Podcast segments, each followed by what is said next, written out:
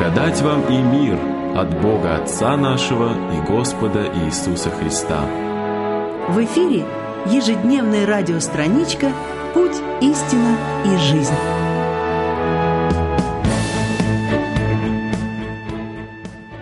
Близок Господь ко всем призывающим Его, ко всем призывающим Его в истине.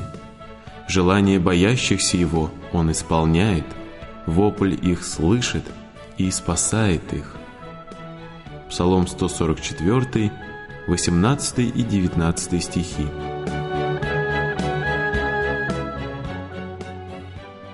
Салов Астахов в своей книге «Секреты силы молитвы» вспоминает. Война, революция, голод, эпидемии тифа и гриппа с 1917 по 1923 годы уносили массы еще молодых людей в России. Многие дети после смерти или ареста родителей оставались беспризорными. Члены христианской миссии проповедовали Евангелие по стране и видели повсюду бездомных детей. Они своими силами организовали сиротский приют. В те дни в России человек, даже имея средства, не имел возможности что-либо купить на свои деньги. Дом, в котором находился приют, становился тесным – Прием сирот возрастал, а построить в те времена новый дом было невозможно. Нельзя было достать строительного материала. В той же окрестности находилось прекрасное имение местного фабриканта. Фабрика была сожжена. Однако громадный дом с большим садом и огородом, обнесенный железным забором, остался нетронутым. Владелец боялся жить в своем имении во время гражданской войны и дом пустовал. Просьбы продать дом для приюта или сдать в аренду оказались тщетными. Его владелец не желал отвечать на письменные просьбы заведующего. Однажды он приехал по своим делам в имение, но переговоры о доме категорически отверг.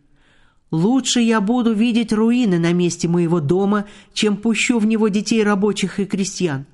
Если я не могу жить здесь лично, то не дам и другим пользоваться моим имуществом».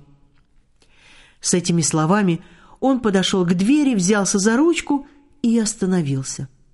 Заведующий взглянул в лицо черстого фабриканта и вдруг увидел, что в его душе происходит борьба добра со злом.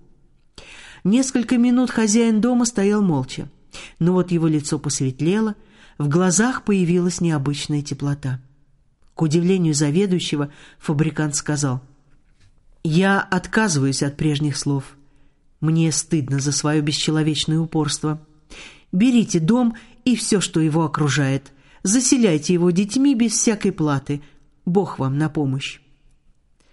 Этот дар от Бога был прямым и скорым ответом на детскую молитву.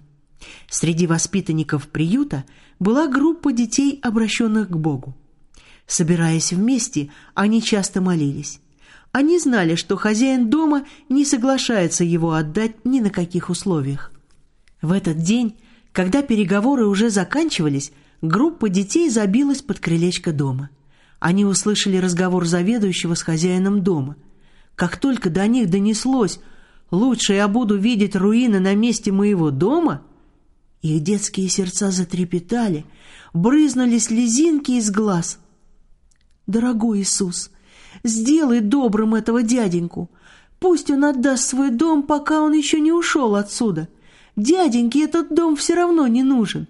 Он не живет в нем, а нам так тесно». Последние слова молитвы были произнесены в тот момент, когда хозяин уже держался за ручку двери. Невидимая сила Бога заставила его в одно мгновение переменить непоколебимое решение, а каменное сердце превратила в восковое. Дети получили то, о чем молили.